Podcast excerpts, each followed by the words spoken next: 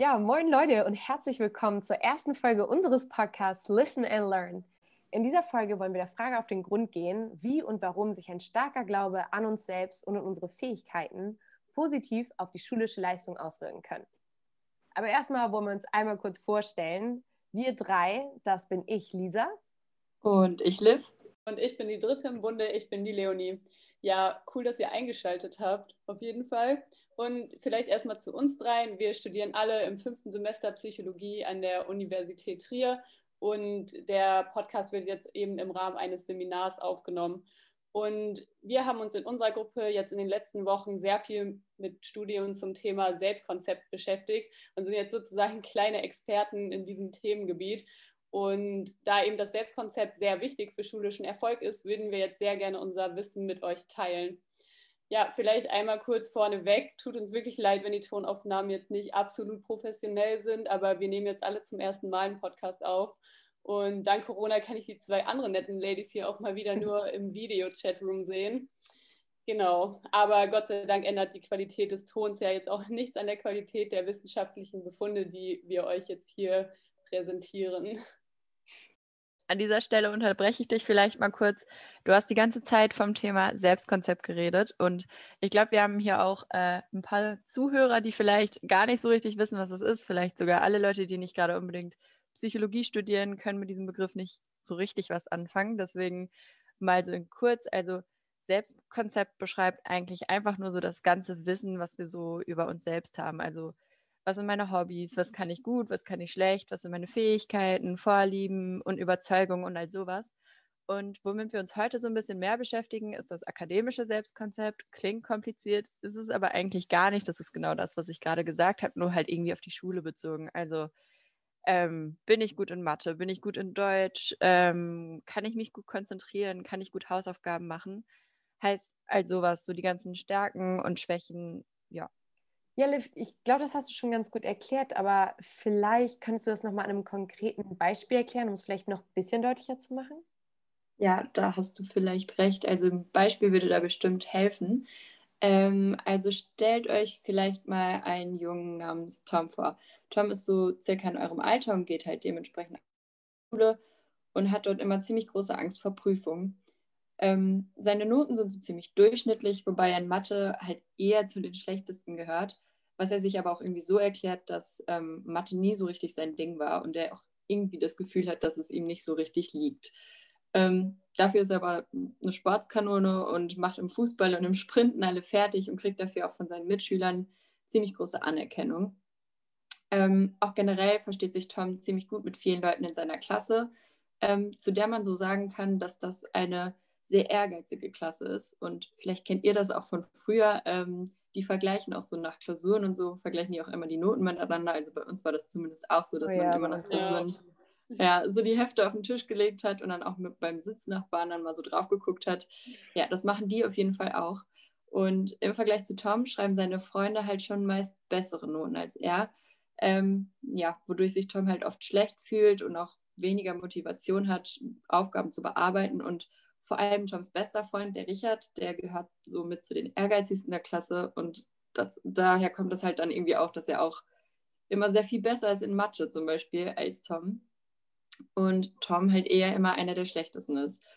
Und wie ihr euch vorstellen könnt, ähm, trägt das halt auch nicht unbedingt dazu bei, dass Tom sich sehr viel besser fühlt und Tom auch nicht unbedingt mehr Lust hat, dann für Mathe zu lernen und die Aufgaben überhaupt zu rechnen. Alter, das kenne ich so gut aus meiner Schulzeit. Da hieß es immer, ja, du bist einfach eher der Sprachentyp und nicht so der Mathe-Typ. Und ich dachte, das wäre immer so aus der Luft gegriffen, um mich aufzumuntern.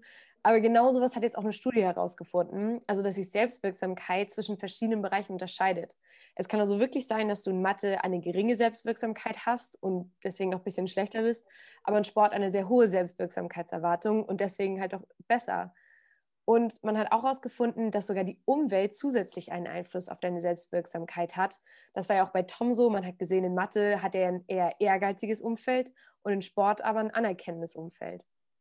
Ja, das ist auf jeden Fall echt interessant. Aber Lisa, du hast jetzt schon wieder ein neues Wort eingeworfen, oh. und zwar die Selbstwirksamkeit. Und ich dachte, ich erkläre das mal ganz kurz, weil ich mir auch vorstellen kann, dass das auch nicht alle wissen, was das bedeutet. Ähm, genau, die Selbstwirksamkeit, das bedeutet einfach nur, dass man eben daran glaubt, dass man selbst etwas bewirken kann und eben auch schwierige Situationen selbstständig meistern kann. Ja, also ich glaube, das war auf jeden Fall nochmal für gut, dass du es erklärt hast, ja, weil stimmt. mir wäre das tatsächlich so auch als Studentin jetzt hier gar nicht äh, so bewusst gewesen, was das überhaupt bedeutet. Ähm, ja, Lisa, du hast irgendwie so ein bisschen schon angesprochen, so dass du auch dachtest, ähm, ja, das heißt immer, man ist Mathe-Typ oder nicht Mathe-Typ. Dazu gibt es ja auch eine, einige so interessante Befunde. Ähm, und dazu fällt mir halt auch ein Befund zum Beispiel ein, äh, so eine Studie, die nennt sich der Fischteicheffekt oder wenn man das Ganze irgendwie auf Englisch benennen möchte, heißt der auch Big Fish Little Pond Effekt. Und ähm, ja, der beschreibt irgendwie ganz gut, was so in Toms Klasse passiert ist.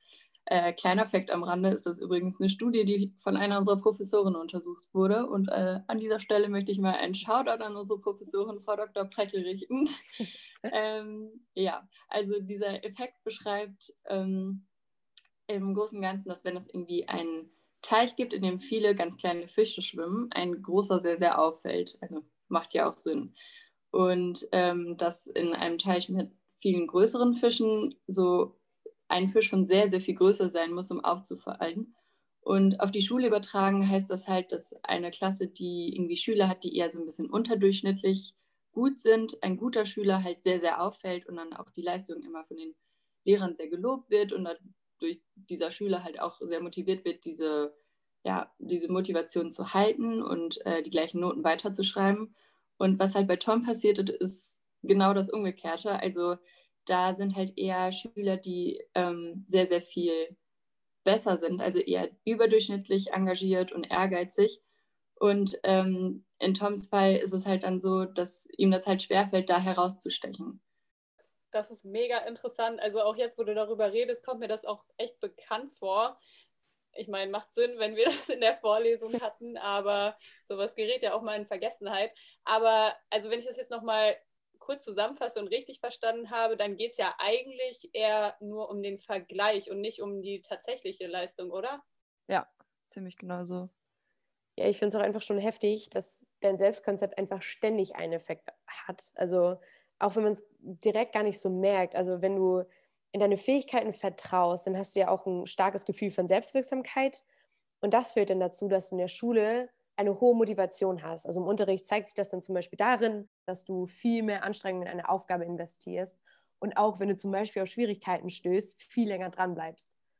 Und wenn man das Ganze jetzt mal zu Ende spinnt, dann führt das ja wiederum dazu, dass du im Unterricht und die Hausaufgaben viel mehr lernst, dann viel bessere Noten bekommst und wenn man jetzt mal ganz langfristig denkt, dann sogar auf eine bessere Uni gehen kannst oder vielleicht deinen Traumstudiengang studieren kannst. Ja, das finde ich halt auch ziemlich krass. Also, dass halt wirklich irgendwie was man denkt, was so eine kleine Sache eigentlich ist, irgendwie so einen großen Einfluss hat.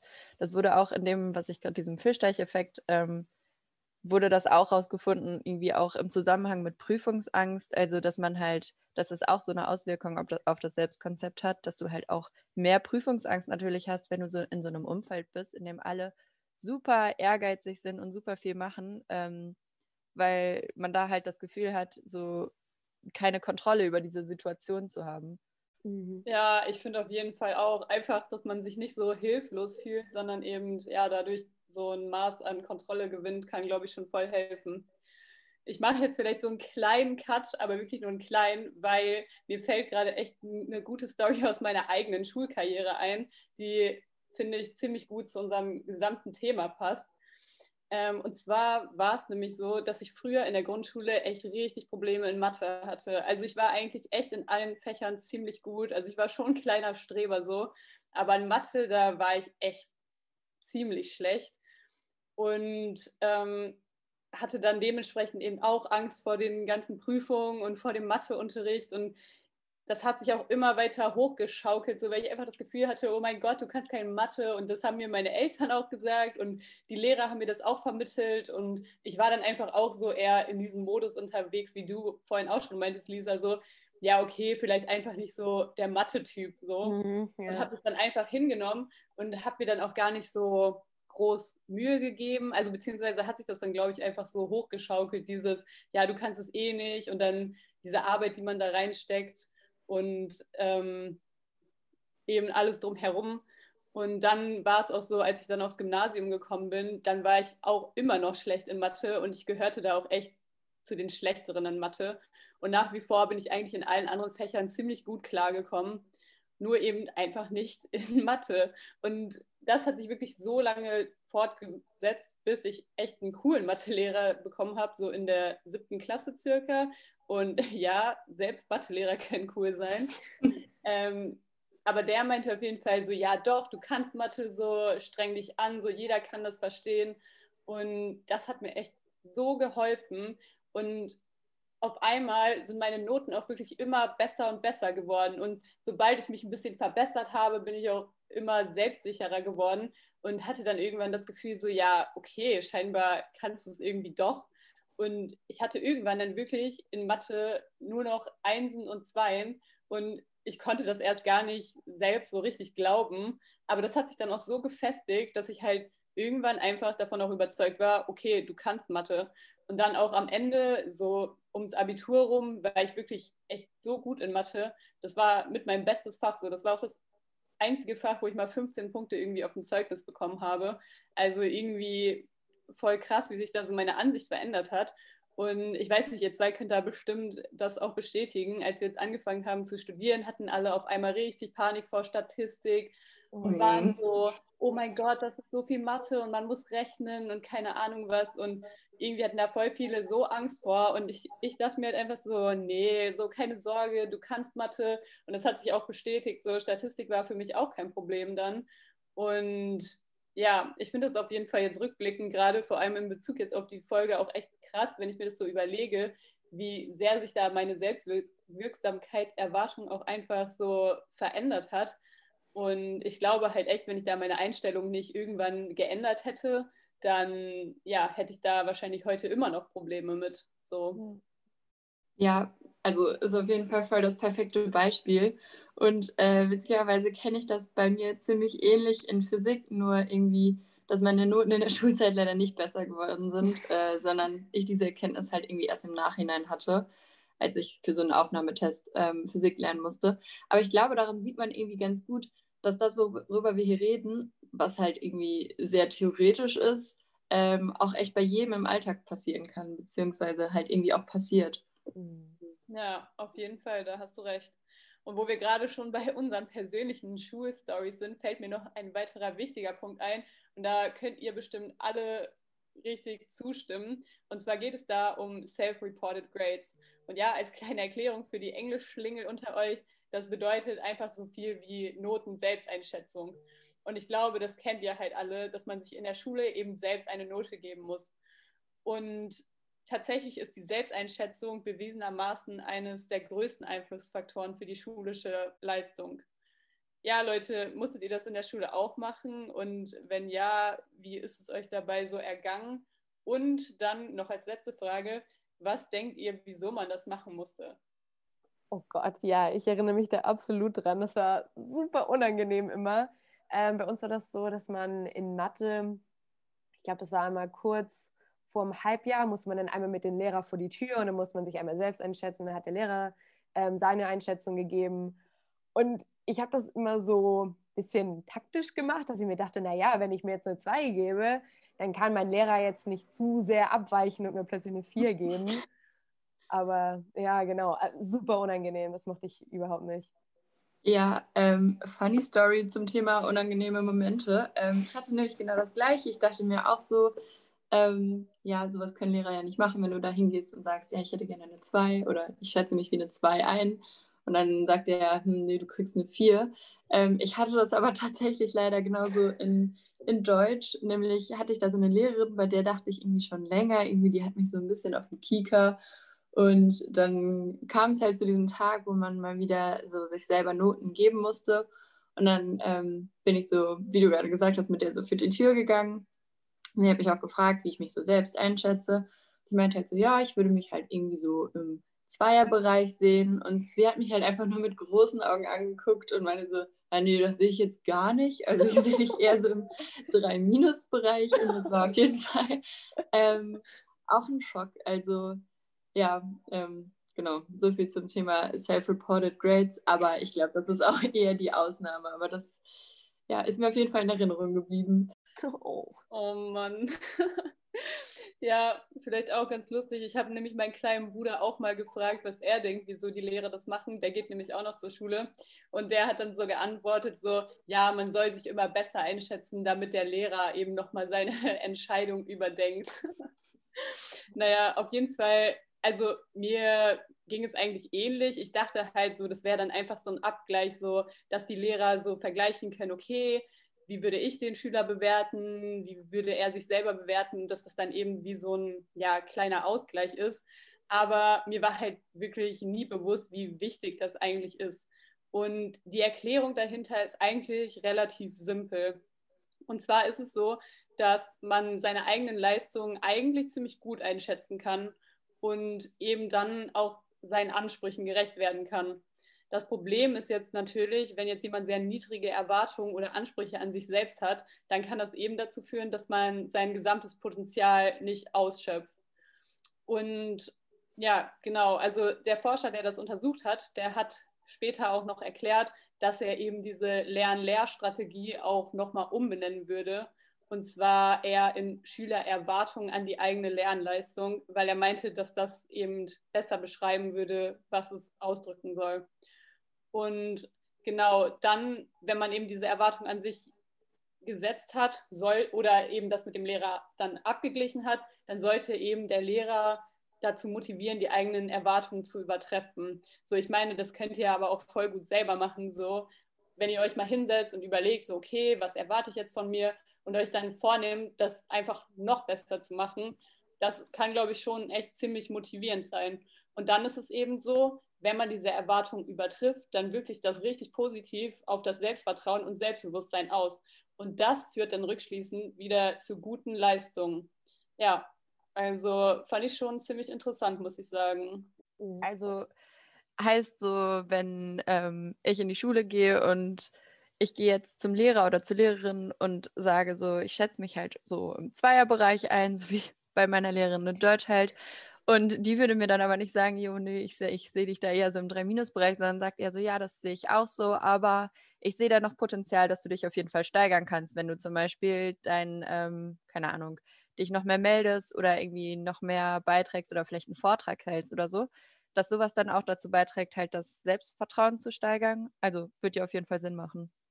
Ja, auf jeden Fall. Also genauso ist das eigentlich gemeint. Und ich meine, gerade wenn ich so an deine Lehrerin denke, denke ich mir aus, ich meine, sie hätte ja auch einfach so sagen können, ja, so momentan würde ich dich da eher nicht so einschätzen, aber wenn du dich anstrengst, dann kannst du auf jeden Fall noch besser werden. Weil ich meine, klar, wenn ja, dir dann genau. jemand so sagt, so, hä, wo hast du das denn hergeholt? Das ist voll unrealistisch, dann ist das natürlich voll negativ fürs Selbstvertrauen.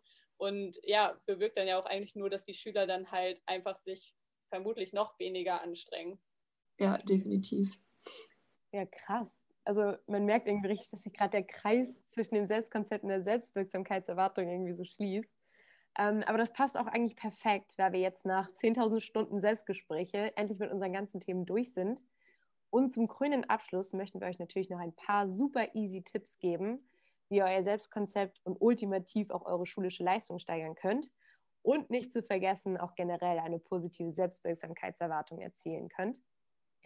Und ich würde sagen, ich starte mal direkt mit unserem Top-Tipp Nummer eins und den hat Leonie ja gerade schon angesprochen. Und zwar ist das die Selbstbeurteilung, also das Einschätzen und Reflektieren der eigenen Leistungen.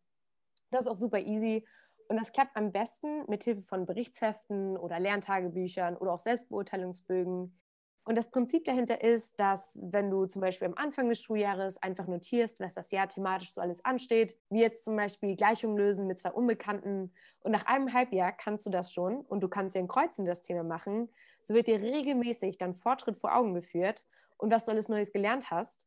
Und du hast praktisch schwarz auf weiß, wie du von Woche zu Woche besser wirst und das pusht dein Selbstkonzept und deine Selbstwirksamkeitserwartung einfach übertrieben. Und dadurch merkst du ja auch, wenn du irgendwo noch Probleme hast. Und dann kannst du dir das nochmal intensiver angucken. Und allein das führt dann ja auch schon zu besseren Noten. Ähm, dazu fällt mir halt irgendwie was ein, nämlich genau das habe ich gemacht, dann als ich dieses Problem mit meiner Deutschlehrerin hatte. Mhm. Also ich habe halt in meinen Hausaufgabenheft dann früher immer so eine kleine Zeile freigelassen und dann immer ähm, eingetragen mit Strichen, wie oft ich mich gemeldet habe und dann aber auch in verschiedenen Farben, ob ich halt jetzt vielleicht einfach nur äh, kurz auf eine Antwort, äh, auf eine Frage geantwortet habe oder ob ich halt irgendwie meine Hausaufgaben vorgetragen habe, weil das ja dann auch irgendwie eine qualitativ bessere ähm, Meldung ist, als wenn ich einfach nur Ja oder Nein sage. Aber das habe ich auf jeden Fall gemacht, nur um halt selbst zu überprüfen, ob halt wirklich meine 2 gerechtfertigt ist oder halt um alternativ auch die Lehrerin zu zeigen, dass ich mich tatsächlich halt mehr gemeldet habe. Ja, ich finde, das ist echt voll die coole Idee. Also ich habe sowas früher nicht gemacht, aber ich finde vor allem, wenn man da mal so ein Problem oder Konflikt mit einem Lehrer oder einer Lehrerin hatte, dass das einfach voll die gute Idee ist, um eben was Handfestes in der Hand zu haben. Ja, aber wie du halt gerade auch schon meintest, sollte man natürlich nicht vergessen, dass eben die Qualität der Beiträge auch wichtig ist. Aber wenn es dann vor allem auch darum geht, dass der Lehrer einen vielleicht einfach übersieht oder so, finde ich, kann man das auf jeden Fall echt als guten Orientierungspunkt nehmen. Ja, da hast du auf jeden Fall ähm, voll recht. Und damit kommen wir auch schon zum Top-Tipp Nummer zwei.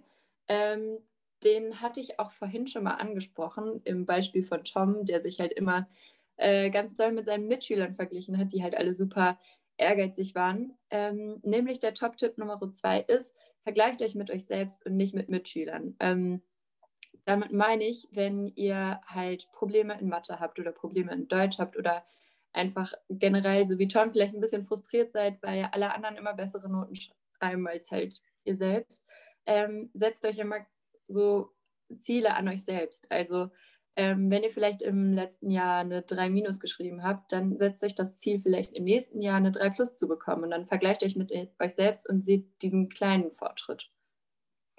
Ja, genau, Liv. Also das, was du gerade schon angesprochen hast, das könnte ich jetzt direkt nochmal aufnehmen in unseren Top-Tipp Nummer drei, nämlich die Zielsetzung. Ähm, und da ist einfach ganz wichtig, dass du dir Ziele setzt, die realistisch sind. Wenn du dir zum Beispiel sagst, hey, im letzten Halbjahr habe ich mich pro Stunde nur so zweimal gemeldet, ich möchte im nächsten Halbjahr auf jeden Fall so vier bis fünf gute Beiträge leisten. Und wenn das für dich im Rahmen des Möglichen liegt und du das Ziel erreichst, pusht das halt deine Selbstwirksamkeitserwartung. Wenn du dir aber zum Beispiel sagst, hey, im letzten Halbjahr habe ich mich pro Stunde zweimal gemeldet, dieses Halbjahr möchte ich mich mindestens zehnmal melden, dann ist das sehr unwahrscheinlich, dass dieses Ziel erreicht wird und dein Selbstkonzept leidet dann darunter, weil du dir natürlich das Gefühl gibst, dass du nichts packst.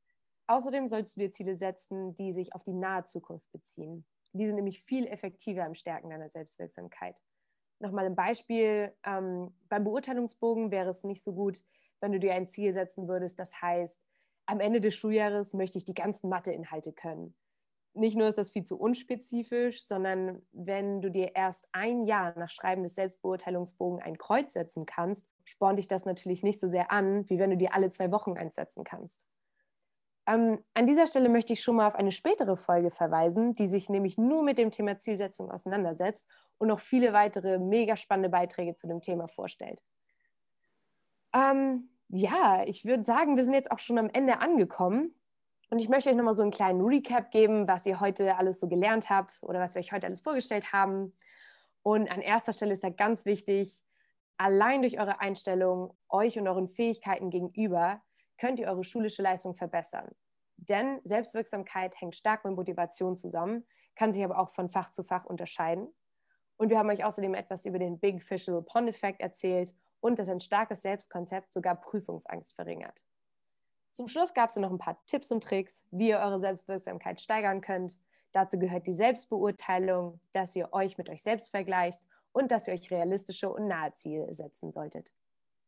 Wir hoffen, dass euch diese Folge geholfen hat und ihr vielleicht auch ein bisschen Spaß hattet beim Zuhören. Und vergesst nicht, lasst euch von niemandem einreden, dass ihr etwas nicht könnt. Ja, das war auf jeden Fall eine schöne Zusammenfassung, Lisa. Dankeschön.